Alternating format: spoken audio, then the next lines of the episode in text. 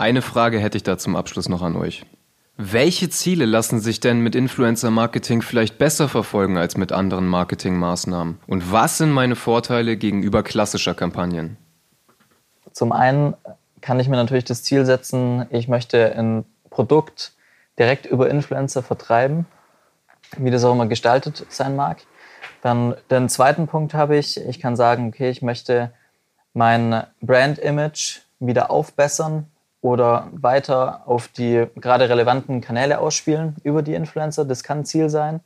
Und dann, was auch immer mehr von den Unternehmen angefragt wird ähm, und vor allem von denen auch ein internes Ziel ist, ist ähm, das Thema Content-Generierung.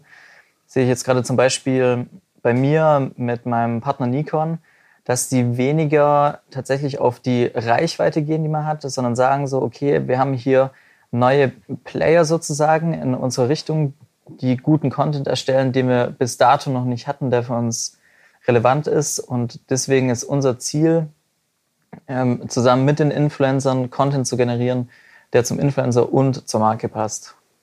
Ja, was auch noch, was mir gerade eingefallen ist, sind, ähm, was viele Startups übrigens richtig machen, die von, von Anfang an mit Influencern zusammenarbeiten, ist einfach die Marke bekannt machen oder bekannter mhm. machen. Ähm, also gerade im, im Fashion-Bereich äh, also wenn die Marke davor noch überhaupt keine Bekanntheit hatte und man nimmt die richtigen äh, 10, 15, 20 Influencer und stattet die einmal aus äh, mit den Klamotten, dann kann eine Marke quasi von ähm, null auf äh, eine ganz gute Bekanntheit erreichen. Ähm, dann gibt's auch relativ interessante Special Interest Themen. Also wo wir auch mehrfach mitgearbeitet haben und gute Erfahrungen gemacht haben, ist Recruiting. Mhm. Ähm, Gerade im Bereich äh, Azubis, Auszubildende, ähm, duale Studenten etc., weil genau das eigentlich die Hauptzielgruppe der Influencer widerspiegelt. Junge Leute, medienaffin ähm, und in sozialen Medien aktiv.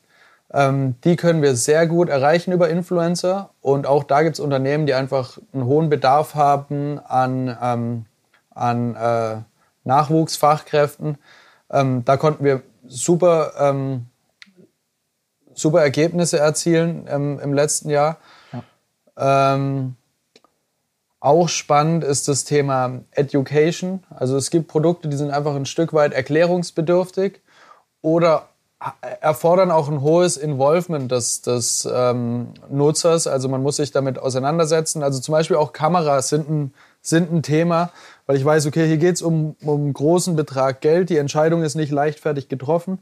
Ich kann aber zum Beispiel einen YouTuber nehmen, ähm, der sich gut mit Kameras auskennt, von dem die Leute auch wissen, alles klar, wenn der sagt, die Kamera ist cool, mit der filmt er gerne, ähm, dann vertrauen ihm die Leute. Ähm, und somit auch eine, eine Educational-Kampagne fahren, dass ich sage, hey, erklär doch mal, wo ist der Benefit in dieser neuen Kamera oder dem neuen Produkt. Mhm. Anderes Beispiel da, ähm, was, was sehr viel mehr girly ist, äh, ist zum Beispiel Bräunungscreme.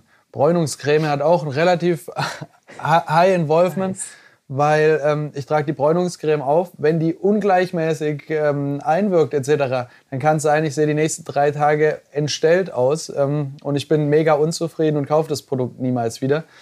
Ähm, auch, auch da kommen Influencer mega zum Einsatz, indem ich sage, hey, ich schicke dir drei, drei Produkte, meins und von zwei Vergleichsmarken, teste das doch mal, mach ein kleines Video drüber, spiel's auf Instagram oder YouTube aus und zeig deinen Fans einfach, wie gut ähm, die Bräunungscreme funktioniert oder mhm. wie gut äh, Creme XY äh, einzieht. Ähm, da könnte man jetzt noch zahlreiche weitere Beispiele bringen.